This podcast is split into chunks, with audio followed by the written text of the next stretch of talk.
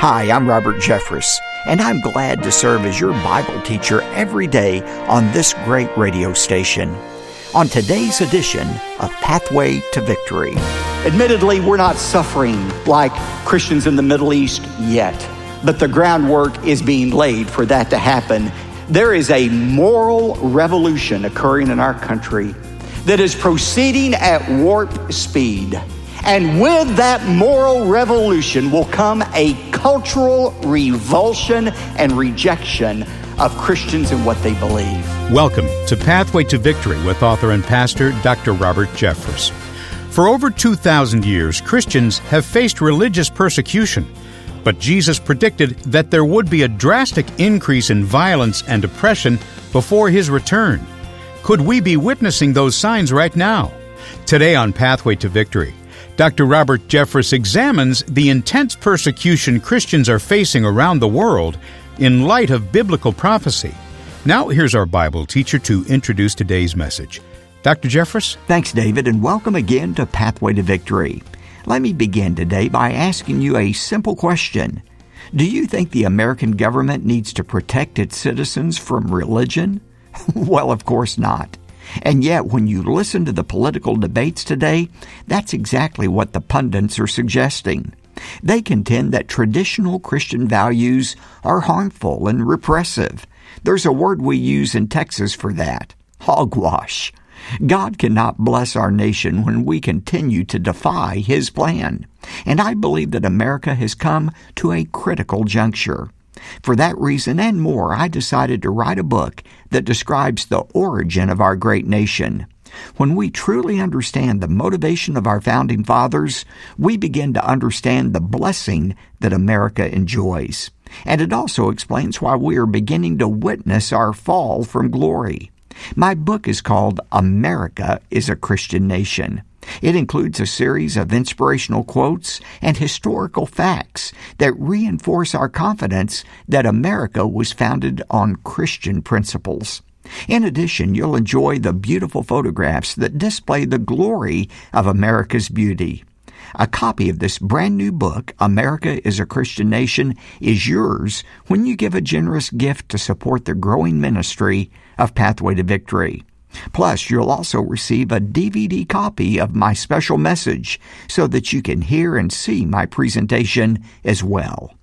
David and I will explain details later, but right now, let's continue the message we began yesterday. Jesus warned Christians when he said, In this world you will have tribulation, but take courage, I have overcome the world. I've titled today's message, Christians in the Crosshairs. The Bible says we know that in the beginning there was persecution against believers. We've seen that persecution right now is the norm around the world, the greatest level it's been in history. We also know that in the future there is going to be a worldwide persecution of Christians. There's no guarantee of exemption from persecution, there is every guarantee of it, and we need to be prepared for it. Well, what should we be doing in order to prepare? For this coming persecution. I want you to turn in your Bibles to 1 Peter chapter 4. Most scholars believe that Peter wrote this letter while Nero was the emperor of Rome. Christians were sporadically being targeted, but the worldwide ban had not yet begun. In many ways, the situation then mirrors our situation here in America. People aren't being beheaded yet in America for their faith. They're not going to prison yet, but things are starting to heat up. That's the direction things are going. And so Peter has a strong word for us today as well. Look at verses 12 and 13. He says, Beloved, do not be surprised at the fiery ordeal among you which comes upon you for your testing as though some strange thing were happening to you. I want you to look at that phrase, don't be surprised. Ladies and gentlemen, being a Christian doesn't eliminate problems. In many ways, it creates new problems you would never have if you weren't a Christian, at least in the short term. Now, in the end, it all works out and Christ rewards us, but in the short time, there is a price to pay for being a Christian. Don't think of it as unusual. Look at 1 Peter chapter 2. Turn back two chapters to verses 21 and 23.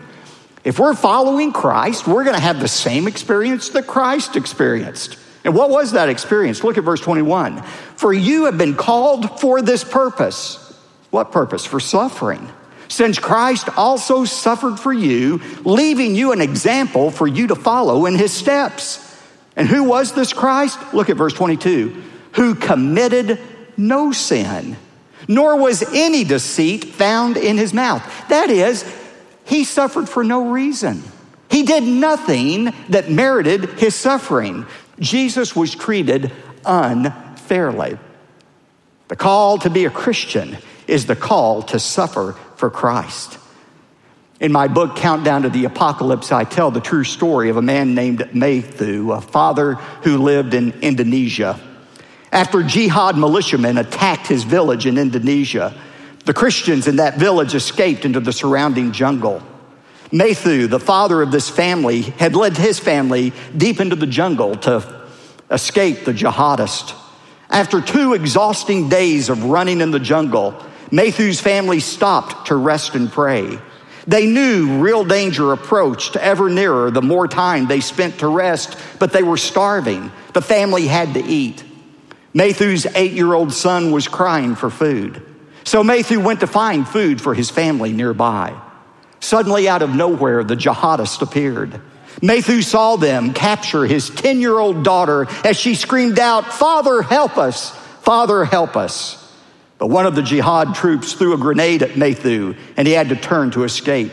He tripped and fell down a ravine, becoming unconscious. When he awoke, he went back to the place where his family had been captured. His words are sufficient to sum up the scene he found. To my horror, I discovered the bodies of my mother and mother in law. A few feet away, I found the body of my eight year old son, Cristiano, lying in a pool of blood. I found their Bibles, three of them, near their bodies. All but one had been ripped into pieces and the pages scattered over their bodies. And then Matthew added, I remembered the scripture verse that said, If we become followers of Christ, we not only gain salvation and joy, but also the gift of suffering. I think it's important for us in the West to hear those stories over and over again to remind us that suffering, persecution is coming. Dietrich Bonhoeffer once remarked when Christ calls a man, he bids him come and die. Admittedly, we're not suffering like Christians in the Middle East yet, but the groundwork is being laid for that to happen in our own country. And let me tell you exactly how it is going to happen. Right now, there is a moral revolution occurring in our country that is proceeding at warp speed. And with that moral revolution will come a cultural revulsion and rejection of Christians and what they believe. And that is what we're have happening right now. We are having a moral revolution that will lead to the marginalization and ultimately the criminalization of Christianity. My friend Al Mohler has a three stage process of how a moral revolution occurs in a culture. And I want you to write down these three stages. Stage one, what was condemned is now celebrated. Stage two, what was celebrated is now condemned. And stage three, those refusing to celebrate are condemned. And once that revolution is complete, what happens is the marginalization of Christians. The Germans did not take the Jews to the crematorium immediately. If they had tried to do that and exterminate the Jews immediately, the German people would have risen up and objected. No, they were too smart to do that. Instead, they first of all marginalized the Jews in the culture. They made the Jewish people objects of disdain, contempt, hatred. Well, they're different than we are. They're hurting our society. And only after they had marginalized the Jewish people, then were they able to take away their rights, even their right to live, in the final solution. That is what is happening with Christianity. Right now, there is an effort to marginalize Christians. Those Christians are backwards in their thinking, they're bigoted, they're not good for society. And once they have marginalized Christians, then it leads to the criminalization of Christians. And you see that, especially in what is happening around this debate over homosexual marriage. I want you to think about that three stage process I just gave you. First of all, it begins when what was condemned is now celebrated. Do you realize that homosexual marriage has not been with us for thousands of years or hundreds of years? It didn't even appear on the scene until 2001 in the Netherlands. That was the first place it was ever heard of. Until then, it was routinely condemned. This is a new phenomenon. Everybody, everybody understood that marriage was between a man and a woman, not just evangelical Christians, but Jews and Muslims. Not only conservatives, but liberals. Do you realize up until a couple of years ago, Barack Obama and Hillary Clinton opposed homosexual marriage. They said, oh no, that is between a man and a woman. And yet, suddenly, overnight, what was condemned is now celebrated. Step number two what is being celebrated right now was once condemned. What was celebrated is now condemned. Uh, the idea that marriage is between a man and a woman, why? That idea is being condemned routinely. And you see that everywhere. Anybody who stands up for the belief that marriage should be reserved for a man and a woman, they are marginalized as homophobes, bigots, and hate mongers. You see that going on right now as state after state is trying to attempt to protect the religious freedoms of Christians by passing these religious freedom bills that simply say people ought to be able to hold onto the traditional view of marriage without being ostracized, without losing their businesses, without losing their livelihoods. And you know what's happening? Those bills are being defeated in state after state. You know why these bills are being defeated? If you read the Dallas Morning News this week, you know the reason. On the front page of the business section, there was a spokesman, uh, the CEO of the Texas Business Association, and he said, We can't have these kind of bills, religious freedoms bills, because if we pass these bills, they will be seen as being anti gay, and no businesses will move to our state. We can't have these kind of bills because they hurt the bottom line. Let me say this as clearly as I can. The single greatest threat to Christian liberty in America today is not ISIS, it's the Chamber of Commerce. It is big business that worships the almighty dollar. They're the ones that are coming after Christians, and we've got to say, enough is enough. You know that argument? It's bad for business. That argument is 2,000 years old. The business leaders in the city of Ephesus, remember them? They rose up against the teaching of the apostles because it was hurting their business of making idols. Their business was drying up. And they said, We can't have this. Let's run these people out of town. You're seeing the same thing happen in our culture today.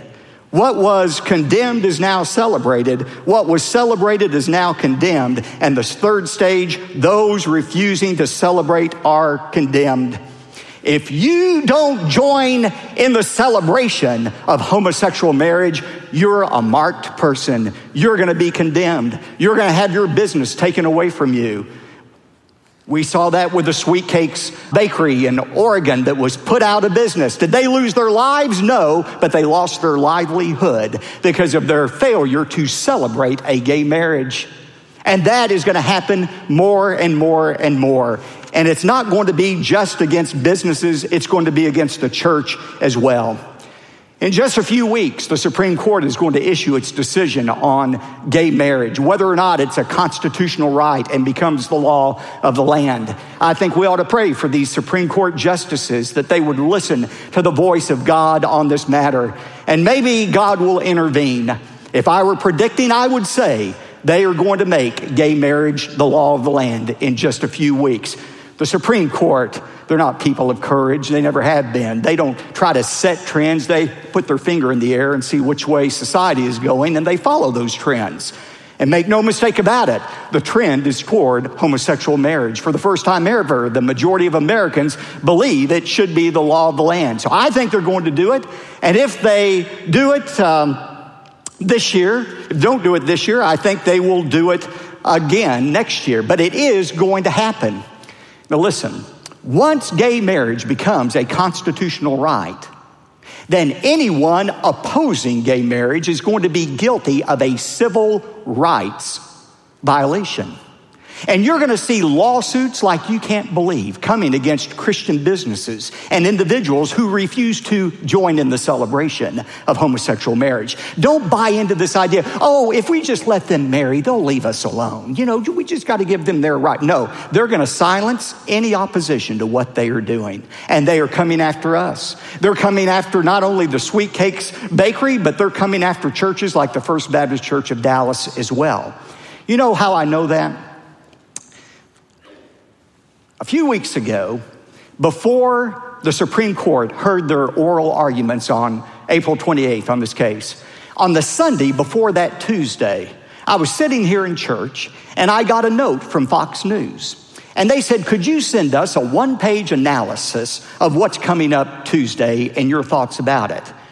And so, as I was thinking about that argument case, I remembered, just, I don't know why I remembered it, but I remembered a Supreme Court case back in 1983 in which the Supreme Court said the IRS could revoke the tax exempt status of a religious organization for engaging in discrimination. It was an 8 1 decision. And it went on to say in that decision that the eradication of discrimination is so important that even if it tramples on individual rights, that's the more important interest to eradicate discrimination. Now, the religious organization happened to be Bob Jones University. And the kind of discrimination was racial discrimination. Now, I think we all agree there should not be racial discrimination. I think we would agree you ought to take away the tax exempt status of somebody that engages in racial discrimination. But do you see what's happening here? If gay marriage suddenly becomes a constitutional right, if personal sexual behavior becomes equated with a person's race, it becomes a civil right, then anyone, including a church that refuses to celebrate, that refuses to perform homosexual marriages, they are going to face government sanctions. The government has no choice but to come after churches that engage in this kind of discrimination. I hear people say, oh, oh, well, the government will carve out a special regulation for churches. Do you really believe that? Do you believe the Supreme Court says, oh, it's okay for churches to discriminate? It's not going to happen. They are coming after the tax exempt. So, anyway, I sent all that to Fox. On Tuesday, they had the hearings. And Justice Alito was talking to the Obama representative, the Solicitor General, who was arguing for gay marriage. He said, No, wait a minute. Couldn't you end up coming after churches, religious organizations, if we make this ruling in favor of gay marriage? He wouldn't answer the question. He dodged it. And so Alito came back and he said, and he cited that same case I did in 1983. Why we took it away for racial discrimination. Why wouldn't we take it away for sexual discrimination? And finally, he wouldn't let him go on the issue. And finally, the Obama lawyer conceded yes, religious institutions could become targets. Ladies and gentlemen, it's going to happen. This church is going to be targeted if we stand on God's word. And I want to say this without equivocation. If the Supreme Court of the United States makes gay marriage the law of the land, Neither I nor this church will honor the decision of the Supreme Court. We will defy the court. And you say, wait a minute. wait a minute. You're going to defy the highest authority in the land? Ladies and gentlemen, those nine justices in black robes are not the highest authority in the land. The judge of all the universe has already spoken out on this issue. He said marriage is between a man and a woman, and there is no appealing that decision. And by the way, what is happening in that particular circumstance is just one of many examples of the suffering and the persecution that is beginning against Christians in this country as well. I list a number of those cases in my book. Let me just mention uh, several to you. In New Mexico, Christian photographers were sued by two lesbians under the state's sexual orientation law after declining to photograph the lesbians' commitment ceremony. In Fort Lauderdale, Florida, a teacher at Park Lakes Elementary School sternly ordered a fifth grader to stop reading his Bible during free reading time. She told him, Put that Bible on my desk. The teacher then left a voicemail for the boy's father telling him that those books were not allowed in her classroom.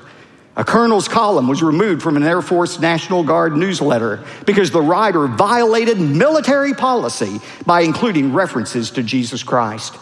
Two ministers in Ohio who owned the Hitching Post Wedding Chapel were told they had to either perform same sex weddings or face jail time and up to a $1,000 fine.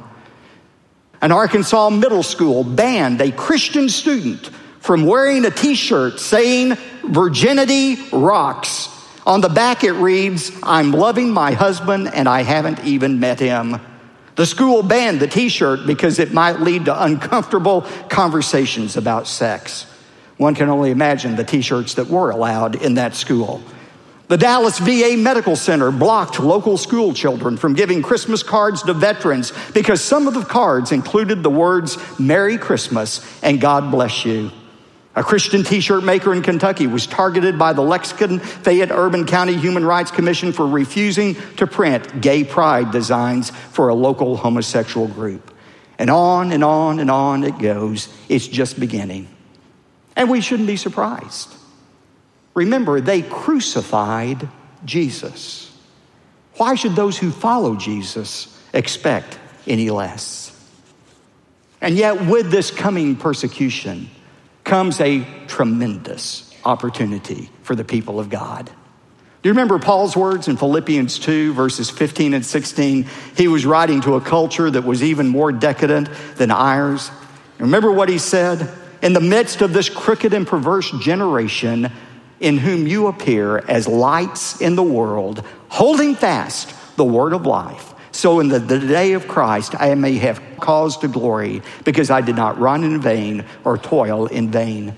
He said, Philippians, it's getting dark out there. But remember this the darker the background, the brighter the light. As this world, ladies and gentlemen, becomes darker and darker, the light of the gospel shines even more brightly. And that's why it is imperative that we take advantage of that light. Jesus said in John 9 4, work while it is still day, for the night comes when no man can work.